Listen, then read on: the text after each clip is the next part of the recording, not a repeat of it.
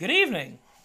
This is Matt Heath, joined as always by Pastor Glenn Davis, and this is Two Guys Who Happen to Be Pastors, a podcast where two men who just happen to be pastors here in the great state of Indiana talk about all the aspects that affect us beyond the pulpit. As always, like I said, we have Glenn with us tonight. Glenn, how are we doing tonight? Well, we're doing all right. I'd be a little careful, a little slow about talking about the great state of Indiana. I don't, I don't, I don't know about all that. This is where the Lord has called us. I'll give you that. But uh, hmm, great's a strong word. Um, born and raised in the, in this, uh, as as you so quaintly put it, great state. Um, I married into a Purdue family. I don't know if anyone else out there has had the privilege, but um, you basically got two choices, Matt. You can either uh, either lean into it and put on your gear and take the pictures. Uh, you know, every Christmas card is Purdue, every picture is Purdue. Uh, hey, I got Lauren's niece has been in Purdue gear since since she was able to be in a picture. So, um, like you can lean into it, or or you can, you know, you can fight it. I love seeing those pictures of those real obstinate people. You know, you got the picture on the wall. Grandparents, great grandparents, children, everybody's in Purdue except that one spouse who's got their University of Indianapolis shirt on or whatever. and uh, I'm envious of those people. I've kind of had to lean into it. Uh, I went to Indiana Wesleyan, and I went to Indiana Wesleyan before they even had a football team. So, not not a whole lot of institutional pride going on there. So I leaned into it, and we bought season tickets for uh, the Darrell Hazell era, and became boosters and members of the John Purdue Club and this illustrious stuff, and it got me nine and thirty nine and into an argument with the university about parking. So. Uh, I mean, I'm not telling you to avoid marrying into a Purdue family. I'm just telling you know what you're getting yourself into. Um, God bless them. They're good people. They they just they they think just a little highly of themselves, particularly when it comes to the sports arena. Considering I don't know that that university's ever won anything outside of girls basketball. So uh, I was actually at my in-laws' house this past weekend and I had gone off in another room to grab something, and Purdue was on defense, and and you hear the quintessential comment from someone, and this is generally people who don't know football, but you hear it a lot in Purdue households. Um, they got a lot to say on offense. You know, we need to run the ball. We need to block that blitz. We need to keep two blockers in on the edge and keep that guy from getting inside. And on defense, you typically hear what I heard on Saturday, which was "Get him!"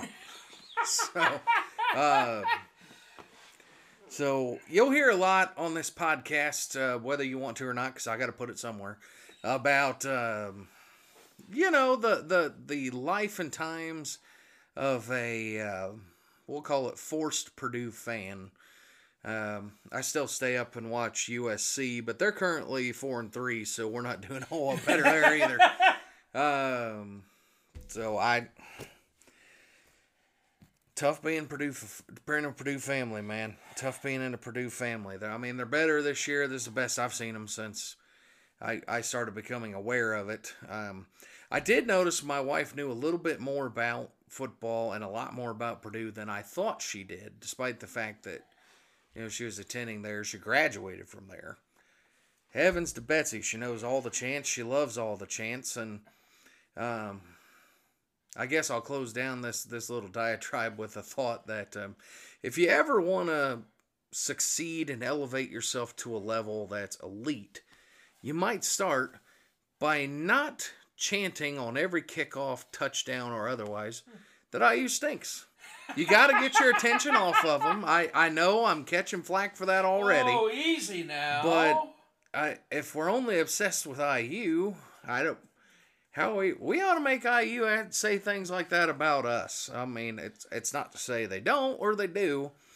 It's just that if we're so obsessed with them, how how are we ever going to beat Wisconsin? I mean, beating Wisconsin feels a lot like the Cubs winning a World Series in my lifetime. I, I I don't know. I, I it's getting kind of sketchy that we'll ever see him beat Wisconsin ever again. So um, those are my Purdue ponderings for the week. Um, I go Boilers, I guess. so uh, we'll send it over to Matt for his hats off moment here. I would like to stress for wholeheartedly that both of us are uh, Purdue fans. I myself did not attend Purdue. I am one of those those people who I am a fan of them because I, in my youth, was a member of the 4-H and FFA programs. So it kind of came with the territory. Excuse me.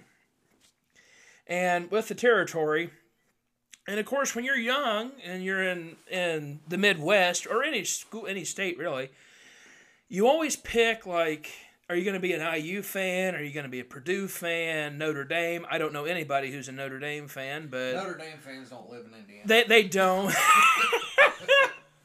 but I mean, you, you, it's one of those you pick.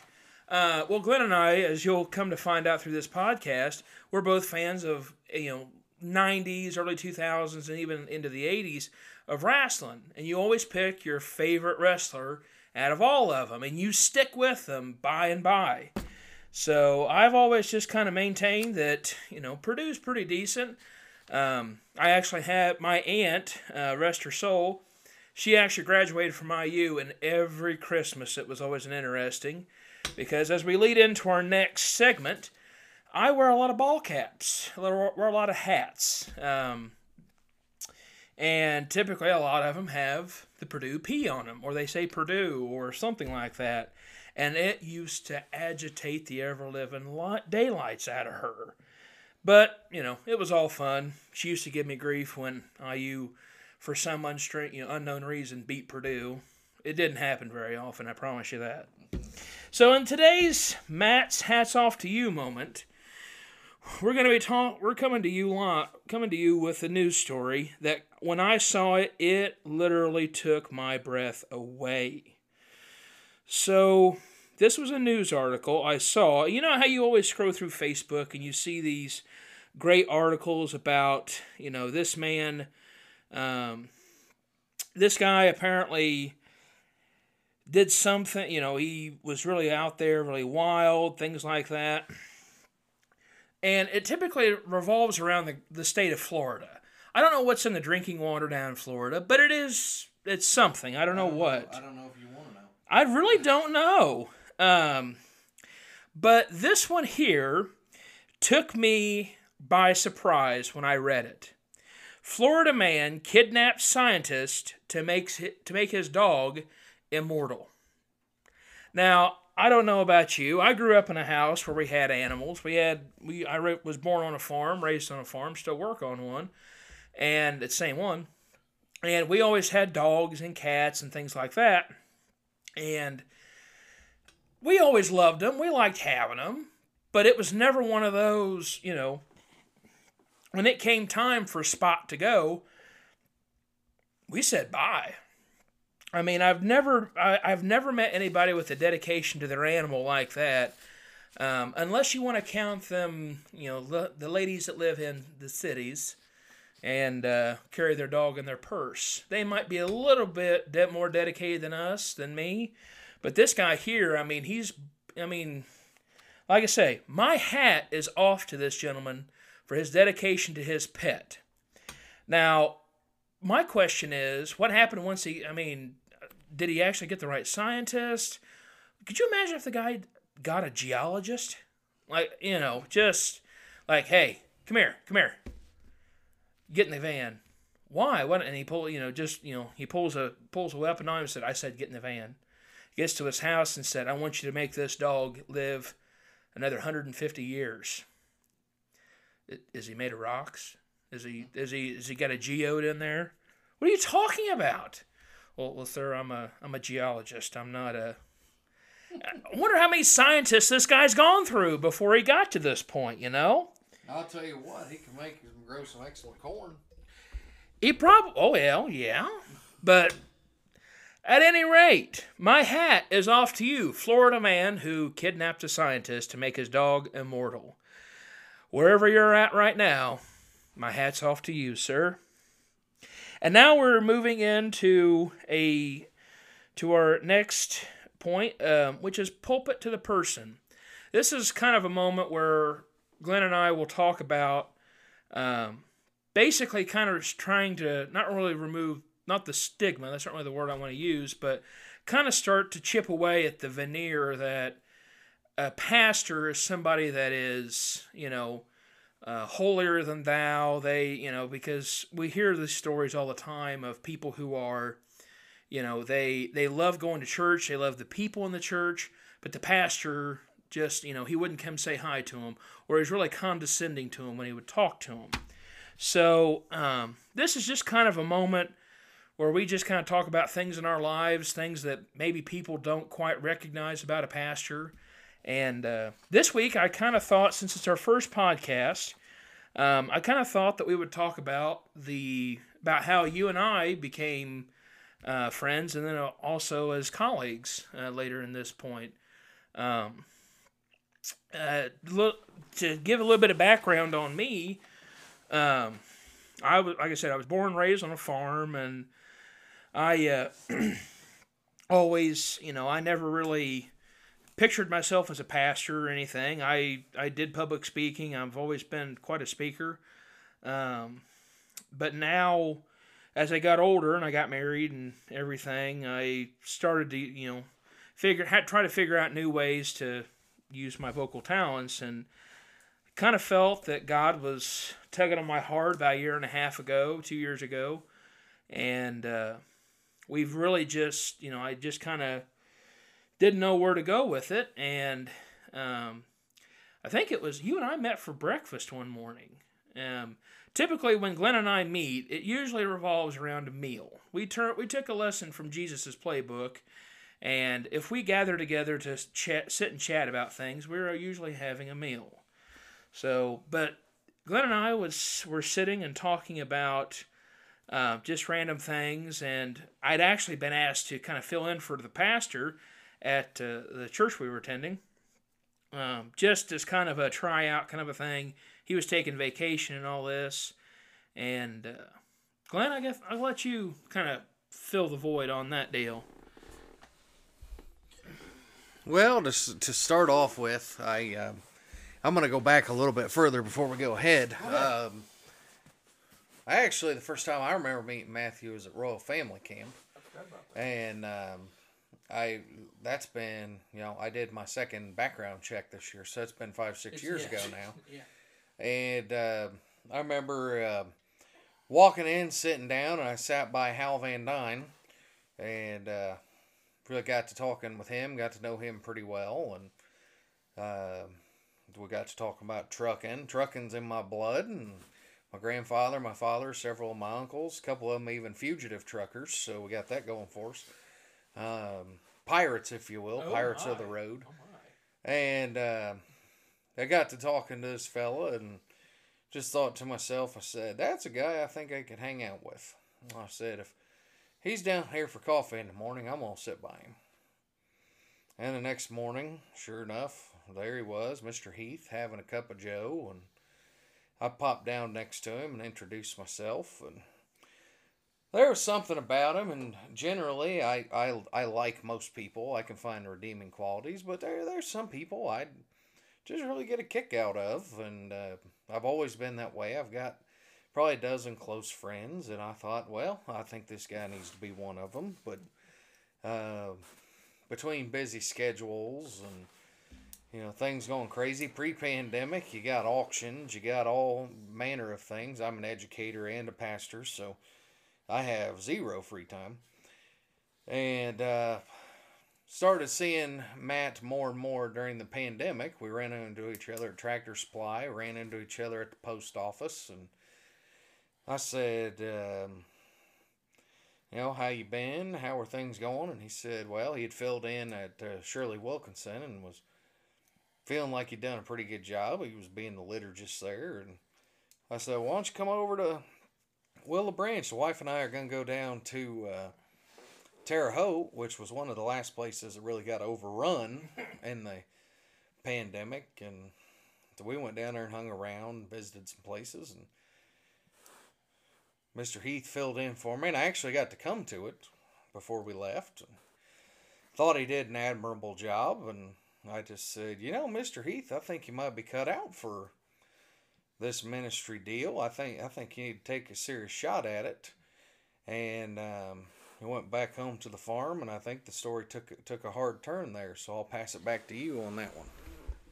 Well, this is always I'm always asked about how how did I how did I know that this actually was what I wanted to do or how what was my I guess my sign, you know?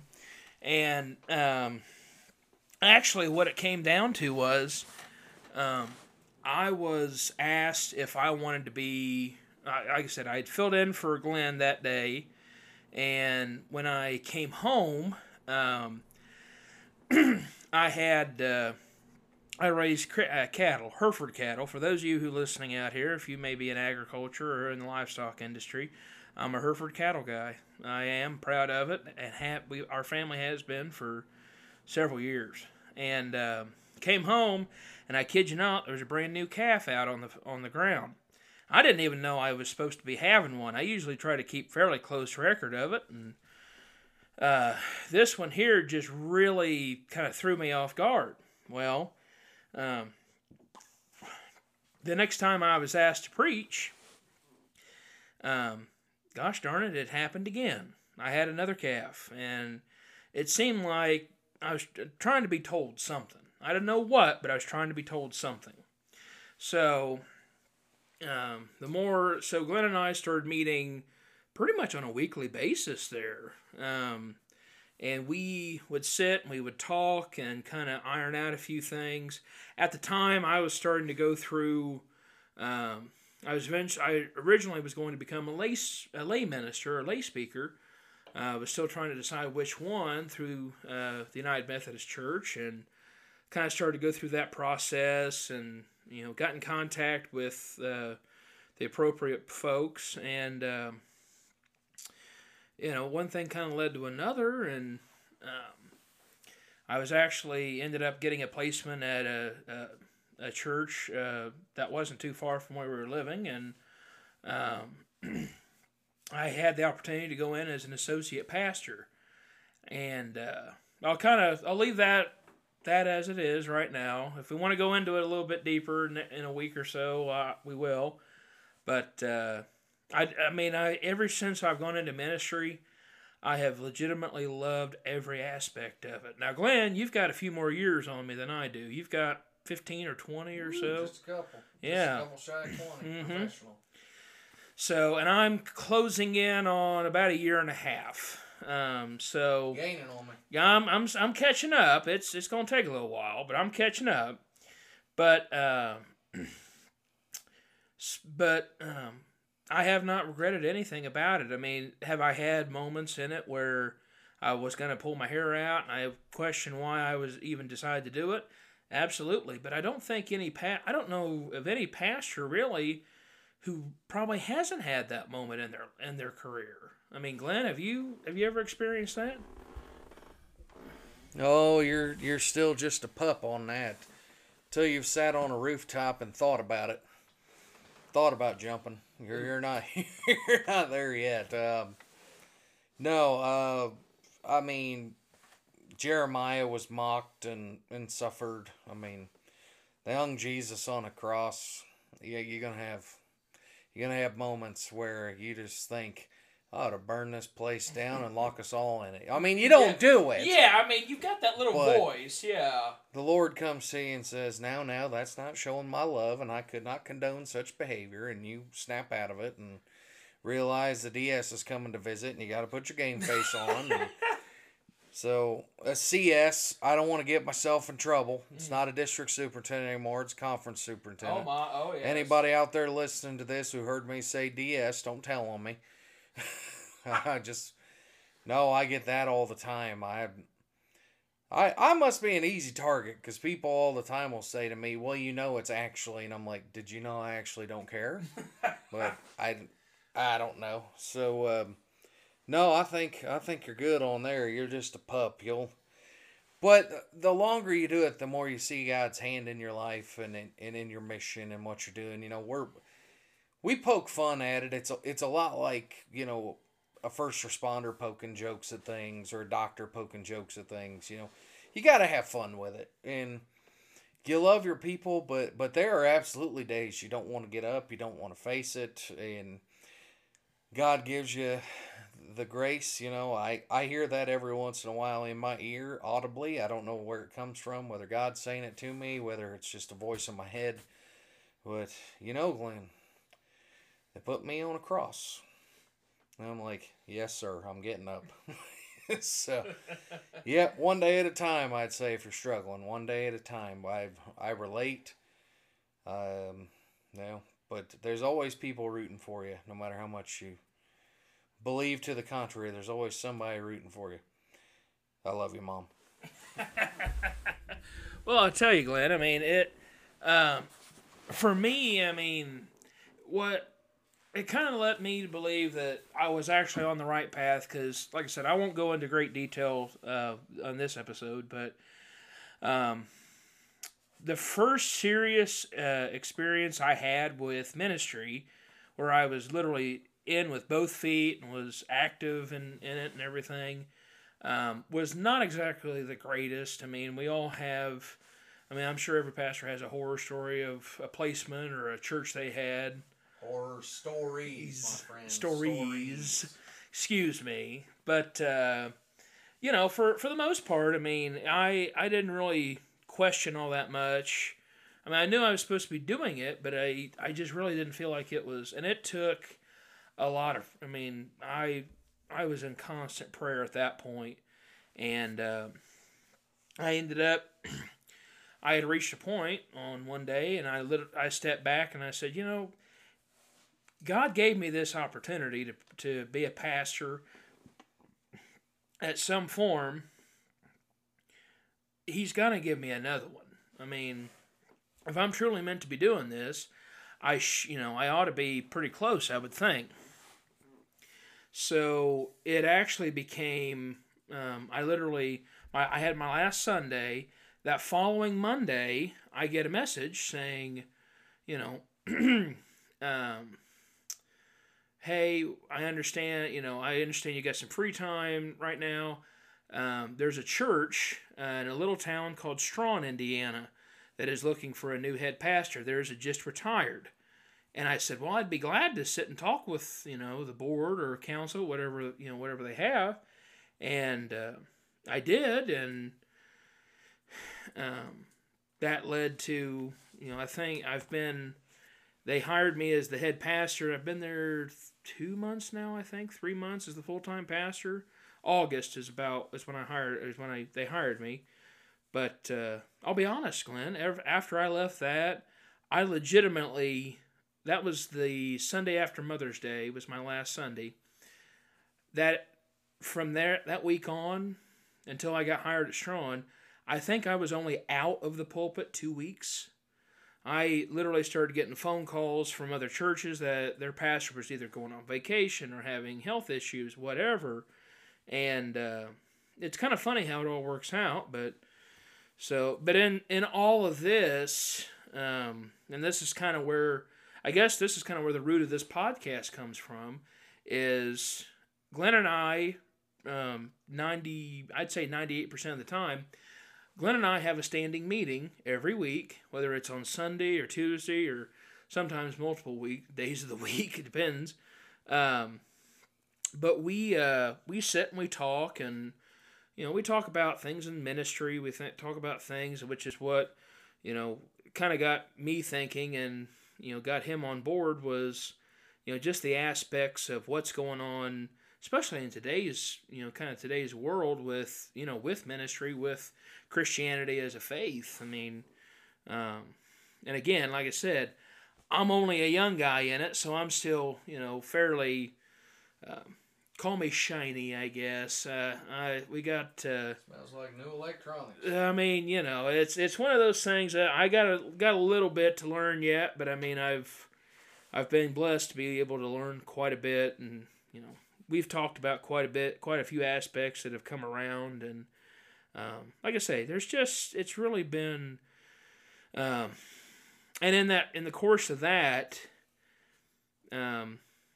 as Glenn mentioned, I mean, we slowly became, you know, we became friendly with each other, then became friends, and now I consider Glenn one of my, you know, one of my best and deepest and dearest friends. And there's not a thing on this earth I wouldn't do for him, and I, I would expect nothing less from him. And um, so, you know, if if you hear us ribbing each other or joking with each other or whatever, it comes from a place of love. I mean, Sometimes. sometimes Every now and again. every now and again.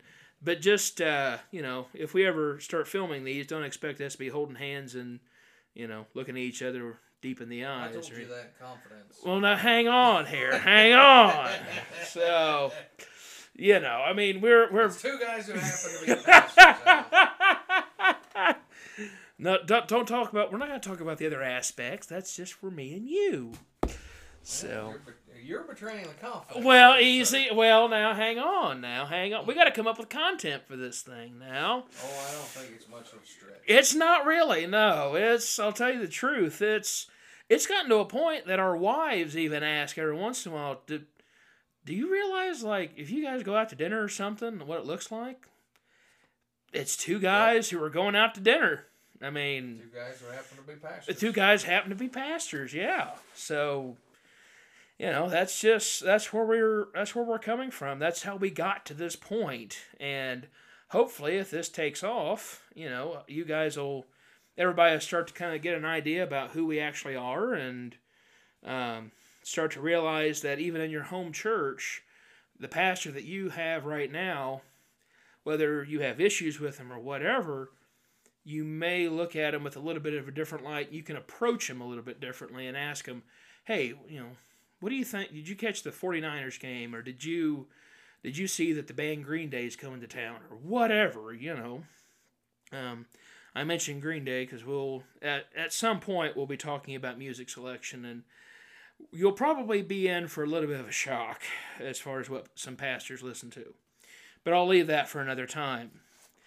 So as we move on from from the person to the pulpit, I would like to say that this episode is sponsored by no one actually. If you're listening out there and you have the means, the money, or just, you know, have a little bit of inheritance you just want to throw away, send it our way. I trust you. We can probably find a good way to, you know, to spend it for you. My truck currently is in the shop. It, you know, that could be paid for. Glenn's car legitimately has no engine in it right now, so you know, They're working, they're working on it. they're working on it. They're working on. And they're working on my truck too. So, you know, if if you're so inclined, I'd be happy to talk to you. If not, well, then just enjoy the subtle tones that are coming into your earbuds right at this moment. So now we move on to our next one, which is random crap straight off the rack. And Glenn, I send it over to you because you've got a great one. Oh, I, I certainly do. And um, just to finish off that conversation, for any anyone who might catch this, who who is a pastor, who is struggling with their pastor, with a church situation, you know, I was always told growing up, because I grew up in a very very small church, a lot smaller than the one I serve now, but it's been around for you know 200 years.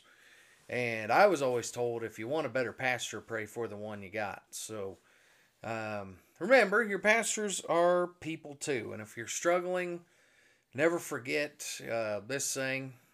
This one's never aggravated me. A lot of people have a lot of things to say that aggravate me to no end, but um, this one doesn't. You know, hard times don't last. Hard people do. You know, just, stick through it. Uh, things change quickly at times, particularly in this social media day and age. And if you're tempted to give up, just remember why you started. Don't allow, you know, we're- in the salvation business. You got to expect the devil's going to try to kick you every now and again. So, on that note, we got uh, some straight off the rack news for you here. So, do you remember, uh, Matt, those flashlights that uh, used to charge up? You just shake it and it had a battery inside and it would use Oh yeah, yeah. like inertia, or I'm not sure what it Mm, was It using. had like a little weighted thing in it. You shook it up, kind of like a, a shake weight, but you actually saw results from it. You now know? you turn your flashlight on, it always worked. yeah. Uh, well, I realized the other day, um, walking down into my basement, which is not something I do that often, it's usually either during a tornado and uh, it's got to be close to the house because my basement's about three feet, got about three feet. It's more like a crawl space. It's a big area, but it's not very tall. And, um, or I'm filling up the, uh, you know, softener salt, mm-hmm. which is what I think a lot of men um, handle. And as walking down, I walk by uh, my wife's little uh, tornado shelter goodie bag, I call it. And uh, it's got flashlights, radios, uh, you know, stuff to hit me with if I'm being silly. And um, I looked up, saw two lanterns and this cheap little flashlight with D batteries in it, and I thought to myself, I wonder what ever happened. Because my dad bought like nine of those flashlights. So those flashlights just recharge because it seems like that'd be something to have, and I don't have one. And I asked my dad, and he didn't have one. My assumption is, is they all just work so well that that some guy who collects stuff like that's got a billion of those things the people who sold them made all the money they ever needed to make, figured everybody in the world had a flashlight that would never go bad, folded up and went out of business. And, you know, I need to look into it because I think I'd like to have one. You know, with the tack lights and, you know, all these flashlights that'll give you radiation poisoning. Mm-hmm. And, you know, there's not a big place at the table for those poor rechargeable flashlights anymore. If anybody's got one, please let us know. You might be able to get make some money off of us. Yeah, I'd mean, really like yeah. to have one. And you know, I've I've also been looking around the office. We're gonna have to talk about some of this stuff because as I look around my office here, I do have some cool stuff in here.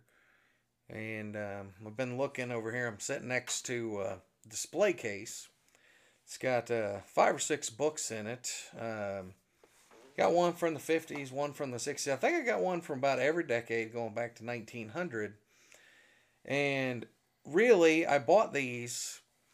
I did a school project in seminary where we were supposed to find like the oldest copy of a of a discipline of an agreement uh, in a in a faith meeting that we could find and I found out that Fowlerton United Methodist Church at one point was Methodist Protestant. Now, a lot of you may not know what that is. It was a small sect that broke off from Methodist Episcopal when the North and the South split over a little thing called the Civil War. So, from 1860 to 1939, there existed this little offshoot that thought nobody was right called the Methodist Protestant Church. And Fowlerton was a part of that. And I actually have a discipline in this display case from 1904.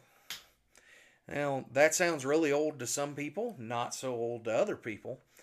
But if you're keeping track at home, I believe it's 117 years old, this book. And it's not just a copy of the discipline, it's a copy of the discipline that was given to a guy who was the father of my neighbor. Oh, my. Growing up, Clinton Simons. And he was the guy who lived next door to me. It's his dad, and there there are two Simonses. I have one from 1904, 1908, different guys. When they join the church, they get a copy of the discipline. So I'm trying to preserve the history of the Fowlerton United Methodist Church, and it's unfortunate with churches closing the way that they do, and and that's nothing new. Churches have been closing for decades. you know, decades, yeah. hundreds mm-hmm. uh, of years. And I just think it's neat to preserve the history. You know, a church exists because someone is passionate about something. So I'm I'm trying to be passionate with with Fowlerton having some struggles right now about preserving our history because when I was a kid, what man that church was on fire and active and had kids ministries and you know, these 60, 70 year old women with 500 kids running around in the basement, it felt like. So, um, yeah, I, I don't, I would assume that a rechargeable flashlight would be safe to use to read one of these bad boys. I'm not going to use a tack light uh, no, on one of them. You no. burn a hole right through it. Ew. So, that's straight off the rack. You you got anything off the well, rack? I was gonna say. I mean, uh, just just to your point, um, not not to get keep serious or anything, because we would do we don't necessarily want this to be you know, you know, hard nosed, fire and brimstone kind of a thing. But maybe uh, you don't. Well, you don't. I don't. Well, you know, but it's it's one of, it is one of those things where it's um, you know, you think about it, and you you know, you mentioned churches closing. I mean, would you agree? I was thinking about this the other day. Would you agree that probably over the last, let's say the last thirty years, there's kind of been a steady. Dec- I mean, it, it's been a more not gra- I mean, a more aggressive decline as far as like church attendance and things like that. And I I would I would say that it it corresponds with the fact, and there might be people get upset with me about this, but we're talking about America and and particularly Indiana and small town Indiana. I think that it started about the time that we as Americans and as citizens of the Hoosier state just kind of lost our identity. And, you know, the Lions Club is struggling up for members. The American Legion is struggling up for members. Um, you know, you don't ever hear about the Know Nothings. I mean, all these groups that were so Yeah. popular. Um, as I say, I don't. I'm not a Mason. I don't know how they're doing, but well, I was gonna say, I mean, as another interesting little tidbit about myself, I am also a uh, Freemason, um, which uh, I know that there's a thousand different theories about what a Freemason is or does. And if you don't know what a Freemason is, the easiest way that I can tell you, uh, the e- the easiest introduction would be to, I can't believe I'm saying this, go watch Nicolas Cage in a little movie called National Treasure. That's probably about the the softest introduction to Freemasonry that you can get. That's how I got introduced to it. Um, but I've been a, a Freemason for I did I went in right after I got married in 2016. So about 4 or 5 years I've been a Mason now. Um, and I love every aspect of it. There's been several guys who have come through who were Masons, several prominent leaders in our world. Uh, Winston Churchill, George Washington, um, Paul Revere, um, several United States presidents have been Freemasons, and uh, nine signers of the Declaration were, were Masons. And at one point in the 50s and 60s, we had some of the highest. It was what you did. I mean, excuse me. You just. You became a Mason. If you worked at a factory, if you worked anywhere, you went into the lodge. And that was. But it, and that, it wasn't necessarily a requirement, but it allowed you to kind of be able to connect and communicate with people. And that's how now, if you go into a coffee shop or Burger King or whatever, and you see a group of guys sitting around a table that retired out of Chrysler, GM, Ford, whatever, these guys all were tied in and they're still friends with each other 50 years later. They worked at Chrysler for 40 years, 50 years, and they still meet up and have coffee with each other. That's not happening anymore. When you go into a job, it's just a job. You don't make friends anymore, unfortunately. You don't make that connection. You don't hang out with people outside of work. Now, granted, me and Glenn kind of bucked the trend a little bit because, as he mentioned, he is an educator and I'm also a school bus driver.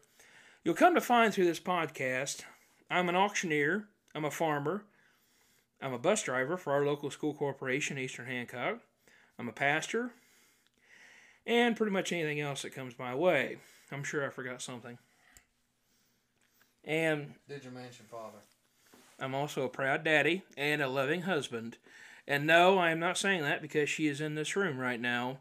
Uh, I, I- can tell you with tremendous certainty, she is not in this room. no, no, no, no, no. But um, you know, but Glenn and I, I mean, we we hang out after work. We talk about things that go on at work, but that doesn't happen anymore. You don't have people joining clubs and joining civic organizations. I mean, and a lot of people, you know, there used to be groups of men who would get together and have coffee with each other on Saturday mornings or get together before church and sit and talk and have coffee before service started. And we don't have that anymore. Now, unfortunately, as and we won't I hope we won't harp on it too much, but unfortunately the last year and a half, COVID has kind of prevented that from happening to a great extent. But things are starting to kind of work back to it. It's opening th- uh, things are opening back up. but people are still fearful. People are still scared of it. So, well, and if you if you couple all of those things together and you look at the organization of the church, regardless of denomination, whatever it may be, people just don't join organizations anymore. They mm-hmm. don't go looking for extra things to do. You know, when your kid plays travel ball or you're constantly on the move or you have to work on the weekend, which all of this stuff is new, coupled with the fact that the civic identity of America has changed so much. A lot of people aren't joining the church. And if a church doesn't give them a reason to, because, you know, back in the day, you missed two or three weeks of church, your boss would call you in. Yeah. Where you been? you know, today, if you don't come to church for three or four weeks, hopefully somebody'd notice. Mm-hmm. And without that draw of, well, you got to be a part of this, to be a part of this, to be a part of this, that's just not the case anymore. People want to go to work, they want to come home. And it's really changed how the church needs to do business and how the church needs to reach out to people. I tell people all the time that this is a common thread in my sermons if you've never heard me preach before is if they ain't here, why should they be? Mm-hmm. Do you have any idea what you're competing with? Oh man. You're competing with travel ball, cartoons, Xbox, going out to breakfast or brunch on a Sunday when not a lot of people are out because all the people who eat Mhm. breakfast are at church. Yeah.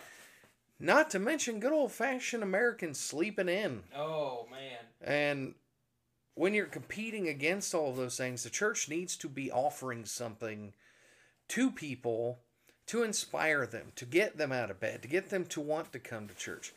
You know, at, Willow Branch, we, we try to be missional. We try to have a lot of things going on for people to be a part of. Um, I actually work tremendously hard at being entertaining, and that's something that that's not everybody's cup of tea. I when somebody says, "Well, I'm going to check you out on Facebook," or "We're going to come check you out on Sunday," I warn people: if you're looking for old-fashioned fire and brimstone, or old-fashioned, well, Jehud begat Jehosh, and I'm I'm not your guy. And I mean, if you come to mine, I'm gonna try to make you laugh. Mhm. I'm gonna try to make you think. Now, let's not misunderstand it. I can hang in the Bible study arena. I have a master's degree in divinity. I've learned a hundred thousand dollar words like hapax legomenon and Christology and epistemology and all these other things. I won't ask you to spell them right now, but I could. well, I'm a I'm a spelling I, champion now. I'm, I'm proud of you for it. I, I couldn't even begin to pronounce them, to be honest with you, but that's just me. But um, you know, we have to give people a reason, and you want to make them think. You want to make them laugh. You want to make them cry. You want to get them on fire for Jesus and to reach the world for Jesus. Because I got news for you, they ain't coming to us anymore, and I don't know when that's going to change. It may never change back to where people are going out of their way. But what I tell people is be encouraged by that. Because our churches are going to be filled with, or half filled with, or whatever the case may be, people who genuinely want to be there, who genuinely believe in what you're doing. Are they going to be full pews? No. Take a few out if it makes you feel better. But I can tell you, as a 20 year veteran of the ministry, every now and again, you might have people in your church that are wolves in sheep's clothing and they're just looking to come after somebody and you want a church half full let's say of people who want to do amazing things who want to change the world. 15 people who want to change the world are going to do a whole, lot more than 500 who only want to come and go home and be done with it. So that's what I would say about, you know, the civic representation, the civic identity of America has really informed how our churches grow and how they don't grow. And I think a lot of people have missed that. So we're going to take a hard right here, folks, into a new topic. This is the farm report from the second worst farmer in the state. You know, Matt's got a serious problem with this fellow named Harry. Matt, what did Harry ever do to you? Well, I'll be honest with you, Glenn. Harry knows what he did. And Harry, if you're listening here, I didn't forget. I promise you. It may have been 10 years ago, but by golly, I'm like an elephant. The old steel trap doesn't forget anything, by golly. Well, as I mentioned, I'm a farmer, and we try to cover a variety of topics in this. And this week, we're going to, uh, well, every week, we'll be talking about different aspects. Here in Indiana, uh, last week, we actually had three and a half inches of rain over the course of two days, which um, I don't think since Noah we've had anything like that. Maybe not, maybe not quite to that you know apocalyptic level, but um, well, right now, as you may have noticed, uh, where you're listening at, um, if you live in like a rural area or anything, you may have noticed these great big machines rolling through. If you don't know what they are, they're called combines, and they are harvesting the grain, bringing it in, um, and selling it on the market so that you're able to enjoy your, well, take your pick. If you're able to enjoy your breakfast cereal, if you drove your car this morning, anything like that, um, we are trying to make sure that we are feeding not only the people around us, but a nation and even a world. I mean, a, a good majority of the commodities that we grow here in, in America, you know, corn, soybeans, uh, wheat, excuse me, um, you know, it, it's it's one of those things that you you reach a point at certain times during the seasons when you really and truthfully um, you know, things will happen. You never can predict the weather. You know, farmers are always at the mercy of two things breakdown, well, three things really breakdowns, the checkbook, and the weather. Typically, breakdowns, if you're on top of it, um, it will, you can kind of get through and get by. The problem is, the second thing, the checkbook, that can sometimes prevent the first thing from happening. And the third one, the weather, well, even though I work for a wonderful boss upstairs, um, doesn't necessarily mean that I get a free pass on the weather. Um, you know, but I still, I still give thanks um, for what I have been able to to harvest this year. We got our soybeans done, um, and I was lucky to get that. But uh, but you know, it, it, it's one of those things that a lot of us around here, you know, a lot of us still don't have our corn out. A lot, you know, there's still a lot of soybeans out, which um, doesn't sound like a big deal, but to a farmer, if you haven't gotten your soybeans out before the beginning of November, um, typically you're in for a rough you're in for a rough go. Um, and the livestock side of it, as I mentioned, I'm a cattleman, and uh, cattle markets are holding pretty steady right now. They're actually up right now because there's ma- there's uh, increased consumer demand for it, which uh, we haven't seen for probably about five six years, which really warms my heart. And uh, a lot of guys I've talked to, I was talking with a guy yesterday who stopped by the house, and uh, he's he's on fire for it. He's excited. He's got a lot to sell. I've got a lot to sell.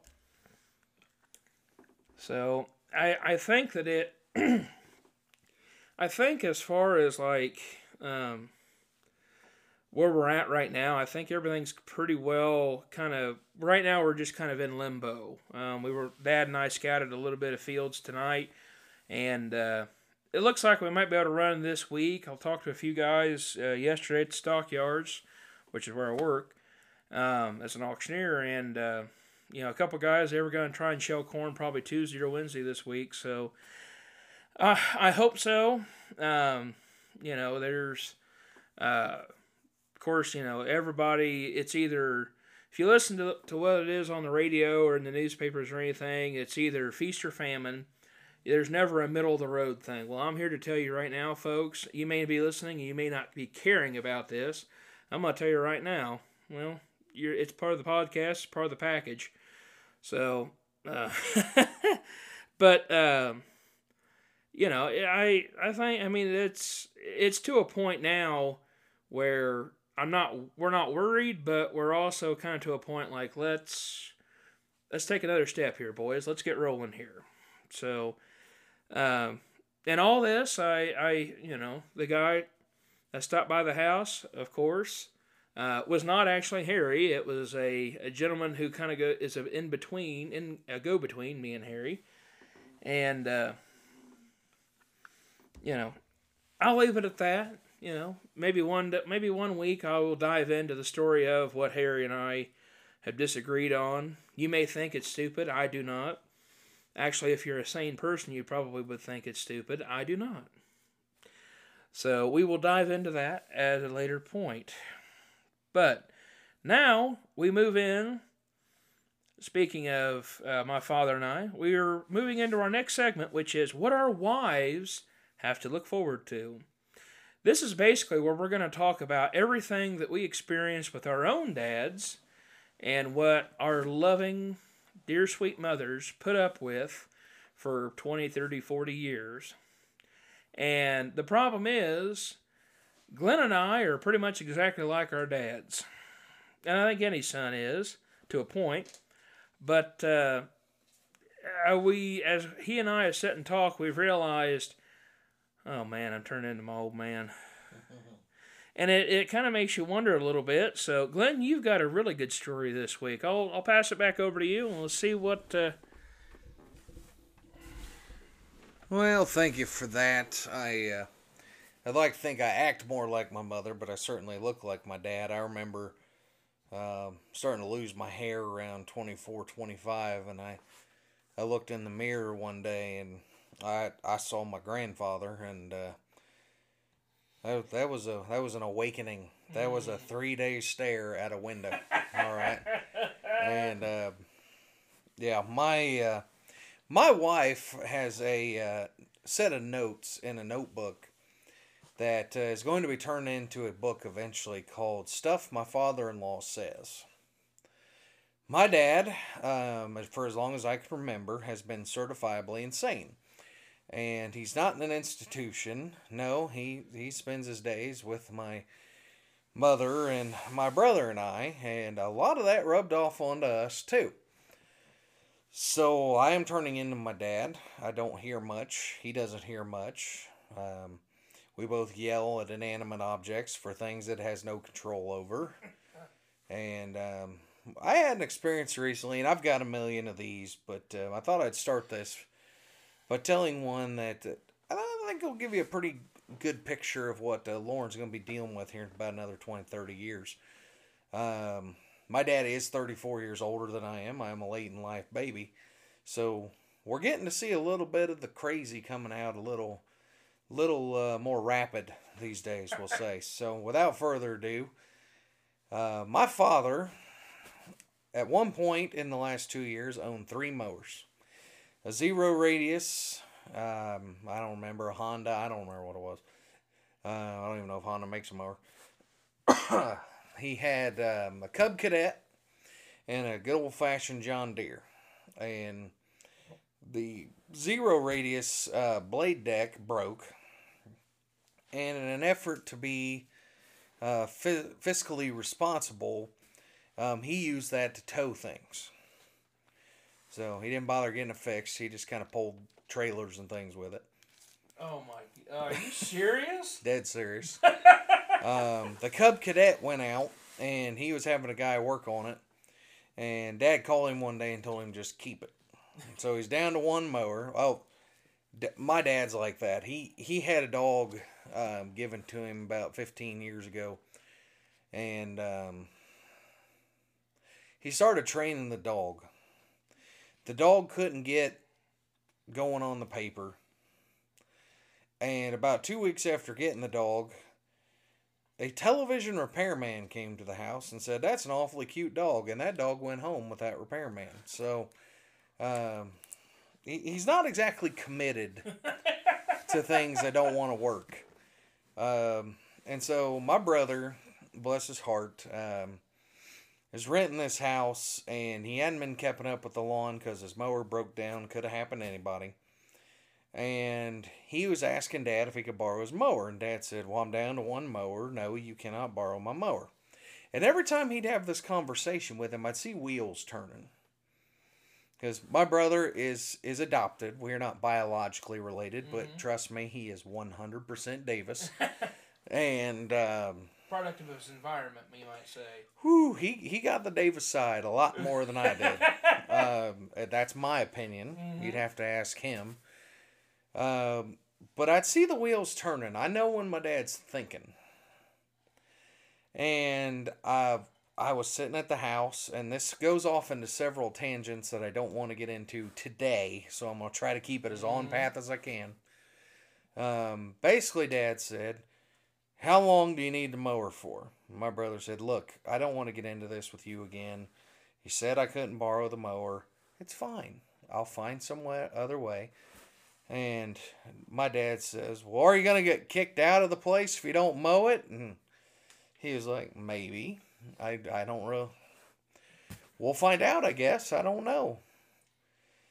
And I'm looking at him because I know what he's thinking now. And I'm not going to let you into that arena quite yet. Oh, come on now. So he looks over at him and he goes, Well, how are you going to haul it? And he looks at him and he goes, I don't know. You said I couldn't borrow it. What are we talking about? and Dad said, Well, do you have a way to haul it? Now he's starting to get mad. My brother says, uh, Yeah. I just put it in the back of the truck. We are going to go off on one tiny little tangent here. Um, my dad looks at my brother and says, Well, that's a really stupid way to haul something. To which I laughed very hard and for quite a long time, to the point where my mother, who was doing laundry in the other room, walked around the corner and said, Glenn, all right? and dad said, What on earth was that all about? And I said, You're kidding, right? About three and a half, four years ago, my father drove his Chevy Cruze. If you don't know what a Chevy Cruze is, it's a two door, unless you ask nicely, and then they'll put a four door on it for you. Red Chevrolet compact vehicle. We took it to California. It fit in compact parking spots. This is not a big oh. vehicle. And my father said he was going to go over to Lowe's or, or Home Depot. I don't remember which one. It, it could have been Harbor Freight, Tractor Supply. Pick a store. He drove up to the front and said, I want to look at rotor tillers. Because my father tried to rototiller a garden in February. And apparently, he has aged out of reading the Farmer's Almanac and didn't realize that the soil is still frozen in February. And his rototiller blew apart while he was rototillering. But I will tell you, American made product, that engine still ran after blowing out of that rototiller to the point where he had to take the spark plugs out to get it to stop. That's a good old fashioned American made product. Right. That's right. So he pulls up and he says, I want to look at rotor tillers. And the guy on duty said, Oh, we got a hot one here. So he took him back right to the rotor tillers. Dad said, All right, I want this one. He says, All right, we'll put it up for. He goes, Nope, just run it out there. I'll get. I... My mother looks at him and says, Let's go home and get the Focus. My mother has a Ford Focus station wagon. Let's go home and get the Focus. We'll come back. You wouldn't listen to me. I told you you were going to buy today because we all know Dad. He's a man who knows what he wants. He wants a rotor tiller now. He's going to get gas on the way home. He's going to fill her up and he's going to do it. So Dad says, Nah, I got it. And he walks up to the cash register with this huge pretzel box full of bungee cords. Oh no. My mom says, What on earth are you going to do? And Dad says, well, I'm going to get that rototiller home. And I know what you're thinking. He tried to shove it in the trunk. Oh, no. No, no, no, no, no, no, no, no. He bungee corded that to the top of his trunk, through the back window, and hauled that thing from Marion to halfway to Muncie to Fowlerton, Indiana. Fortunately, didn't fall off on the highway. So he's got this bungee corded to the back of his Chevy Cruze. Didn't try to put it in the trunk. It's on top of the trunk. They get it home, and Dad says, Well, hold on a second. I'm going to pull this bungee cord and we'll get it off. And Mom said, Well, it doesn't look super steady. Are, are you sure? And Dad says, What? And here comes the bungee cord around. Rototiller falls off and hits her foot. Oh. She's screaming, hollering, and Dad walks around, takes the rototiller out. My mother is dragging her foot up to the porch, gets up, looks at her foot. She's got ice on it, and Dad comes walking back and goes, What happened to you? Didn't even notice. My mother goes, Oh, your uh, finagling of the uh, rototiller there might have just cost me my foot. And Dad said, You know, sometimes you're just a prima donna. Oh, he oh. And uh, I think she's let him back in the house, but I'm, I Oh. don't I don't know for sure. So back to the main story here. I'm laughing at my dad for calling my brother an idiot about hauling this tr- tractor in the back of his truck because my father bungee corded a rototiller to the back of his Chevy Cruze and he has the audacity to tell somebody that's a stupid way to haul something. So I look at him and I'm like, what are you suggesting? Like, now I'm defending my brother, which I never do. And I'm like, what exactly are you wanting him to do here? Because it sounds like you want to give him the mower, but then it sounds like you don't. And so three days later, my dad calls me and he says, uh, hey, I'm gonna, I'm gonna run down there and, uh, and help you put that belt back on, uh, your blade deck. And I said, well, you don't have to make a trip down here. He said, well, I'm already halfway down there. I just got to your brother's house and now I'm back in the car with your mom. I said, wait, what? That's a, there sounds like there's, there's a story there. You're now in the car. What were you doing? My father drove that mower from Fowlerton, Indiana to Summitville, Indiana, parked it in my brother's front yard, filled it up with gas, then got in the car with my mother and drove down to my house to fix a mower blade. Oh. So I told Lauren this. She's afraid. Uh, it's just one in, in a million stories. Um, you'll hear how he interacts with his gr- his granddaughter, my baby, my niece Madison.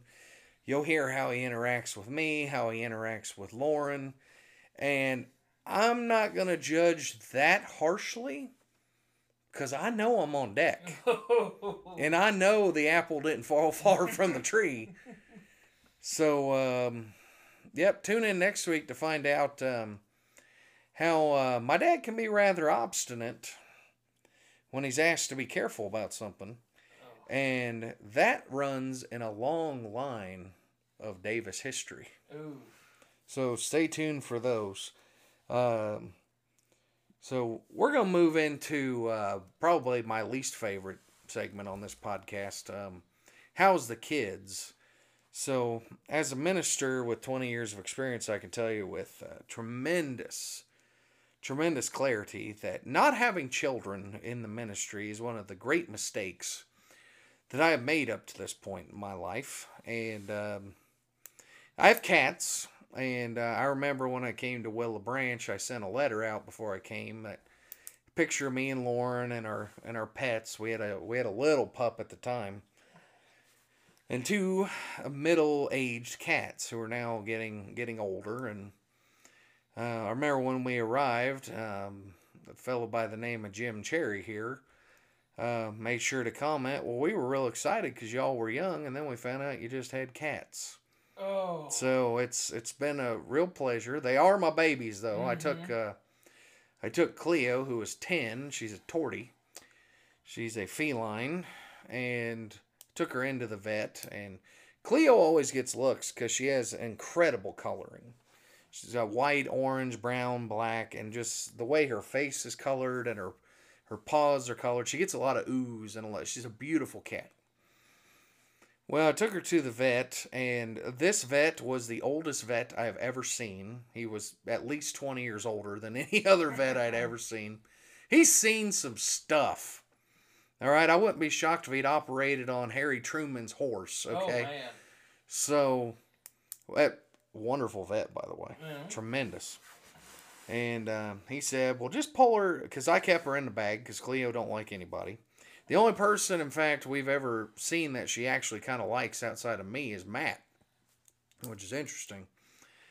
And um, so I just kind of pull her out of the bag. He goes, "Nope, you got to pull her all the way up. I got to put an injection in her." And I said, "Ugh, I'm sorry, man. This is my baby. I hate manhandling her." And he goes, "Well, that's all right." So he grabs her with his left hand, scruffs her, pulls her out of the bag, fills that syringe with one hand. He Goes, so how old is she? She a 2011 model? He uses his two fingers, his index finger and his middle finger, pops that empty, you know, mix of chemicals that he's got, shoots her up with it, and said she'll feel better in about an hour and a half. Shoved her back in and zipped it shut. And I said, I'm I'm sorry. He goes, Nah, I get it all the time. Been doing this a while. No issue. so um, on that note, I would like to ask Mr. Heath, who's been blessed with a uh, baby girl who is adorable, um, how's kids? Well, I'll tell you, um, and we I guess we should have noticed or mentioned this at the beginning of the podcast. The series premiere of this is actually taking place on Halloween. As you can see, I'm wearing my Halloween shirt. Glenn is a wonderful festive orange. Glenn is wearing a well, it, the the shirt says, "I just hope both teams had fun," and that's a good mantra to have, especially working in education. Doesn't do very well when March Madness comes around, but you know, High school football sectionals. That- I mean, I'm a Broncos fan. I'm kind of a forced Purdue fan. If you don't have a sense of humor, you you know you'd you be really, really sad. Uh, that I'll, I'll tell you this, folks. This is a man who knows what defeat is, and he embraces it on a weekly basis right now. Especially being a Broncos fan. The important thing is everyone had fun. That well, it also helps when you're getting paid a couple million dollars, you know, a season to do the game too. About twenty million dollars a win at this point. Well, nothing wrong with that though. But uh, no, uh, my daughter, she is two, little Lorraine. Uh, she's named after my mother. Uh, my mother's middle name was Lorraine. Um, but uh, she's good. Uh, like I said, this week is Halloween, so uh, of course we had to do the traditional Halloween stuff. Um, but my wife and I, we've been not really ridiculed, but you know, uh, I've had other parents say, "Come on, man, you're showing us up."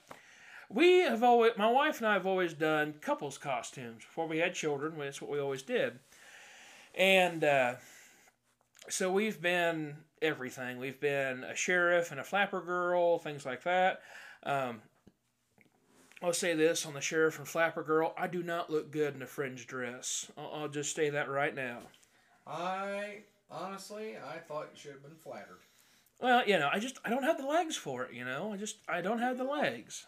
Yeah, you're a harsh critic. Well, you know, harsh critic. I mean, it- the, luckily the, no photographs survived from that year, so I, I kept my luckies. That, that I know. Well, there could be a great big blackmail scheme getting ready to come around my way, and you know what? Bring it on. I'll I'll answer for it. Not very well, but I will answer for it. Just send you one piece at a time.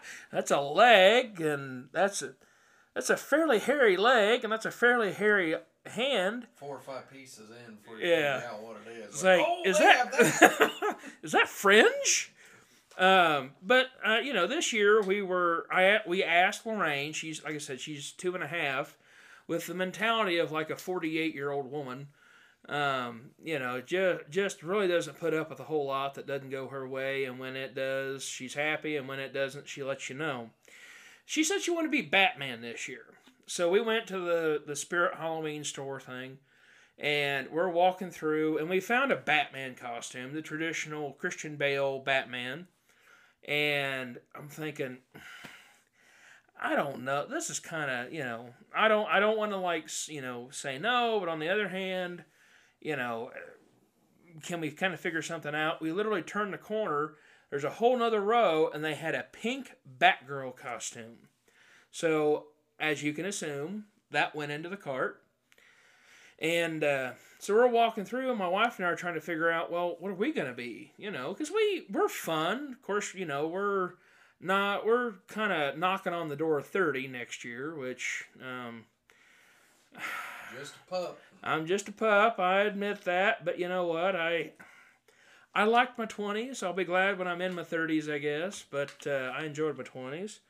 But uh, so my wife decided she was going to be Poison Ivy this year, um, and I had decided for a man villain, I had the Joker, which has been done 101 different ways.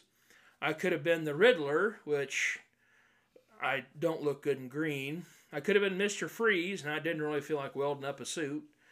And then the other one was was the Penguin. Could have been Bane, but again, I'm not that you know muscular. Um, so I dre- I went as the Penguin, top hat, cigarette holder, you know, white face paint that looked gray or black around the eyes and everything. We looked slick. And for Halloween, there we have a, it's basically three days for us. So on the first night, um, we had a costume contest, which is when Christy and I dress up. And Lorraine dressed up in her costume first time, and uh, we we won our we won our cost we won our categories. Uh, for those of you who are in 4-H, we won our class, but we did not. I did not win the grand drive.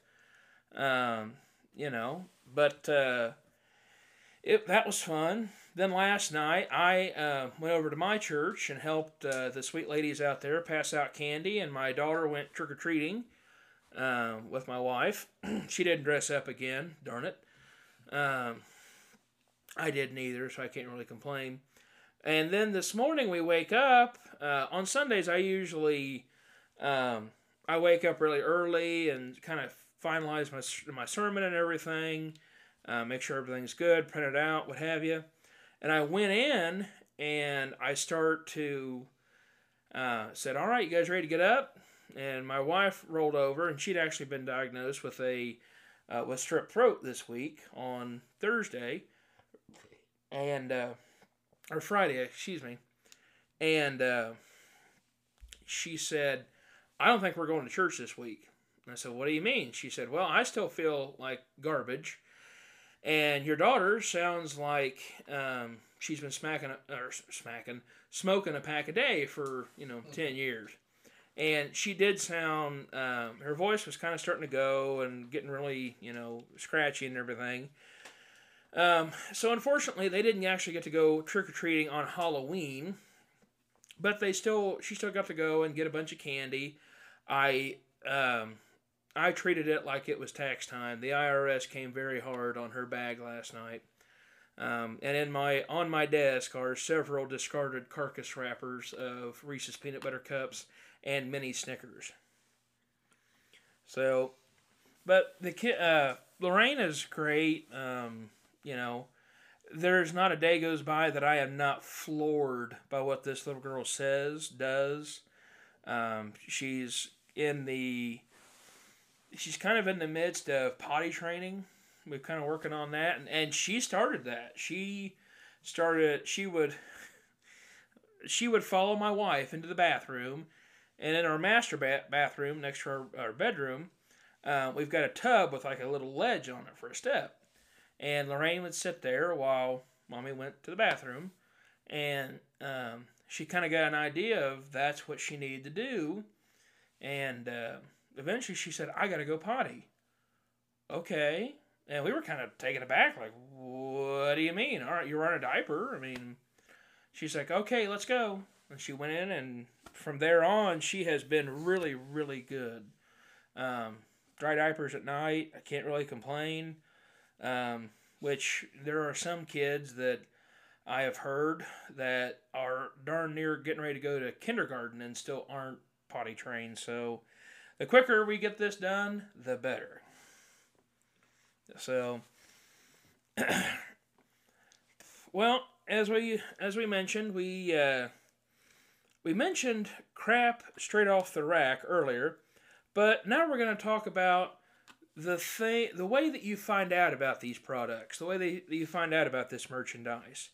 And now we come to a segment called Commercials That Tick Glenn Off, a moment where we truly find out just how short Glenn's fuse is about things that, to you and me, may not necessarily carry a lot of water, but yet for some reason, they stick with him and bother him on a daily basis. Glenn, what do you have for us this week?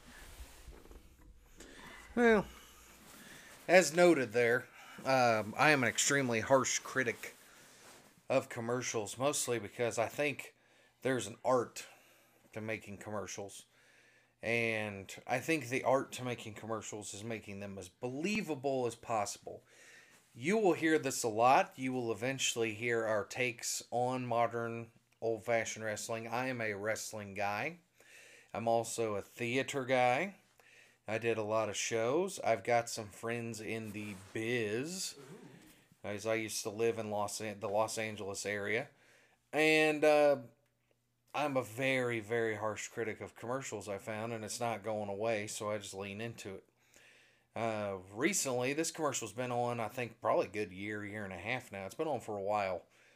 Uh, the Discover Card Company has taken to making commercials where they field a phone call on their HR line or their complaint line or whatever the case is. Uh, I, I've never called a company to complain about them giving me money before. Mm-hmm. And these Discover commercials, people call in and they're astonished to find that they have received rewards on their card and in the form of cash and prizes that they can spend whatever or however they want. Again, if somebody is giving me free money, I'm not always in a, you know, real urgency kind of mood to call and say, "Hey, can, you want your money back?" Mm-hmm. Like I would be more than happy to take that from you. And so the one that's on my nerves, I've got to admit, is this gal calls up Discover Card, and this other gal answers, and she says, "Now is this right? Because you gave me this much money back." And the lady says, "Oh yeah, we give you two percent back or whatever on everything you buy now. It's you don't you can just buy anything." And the lady starts to shaking and dancing, and she says, "Oh, it's hard to contain yourself, isn't it?"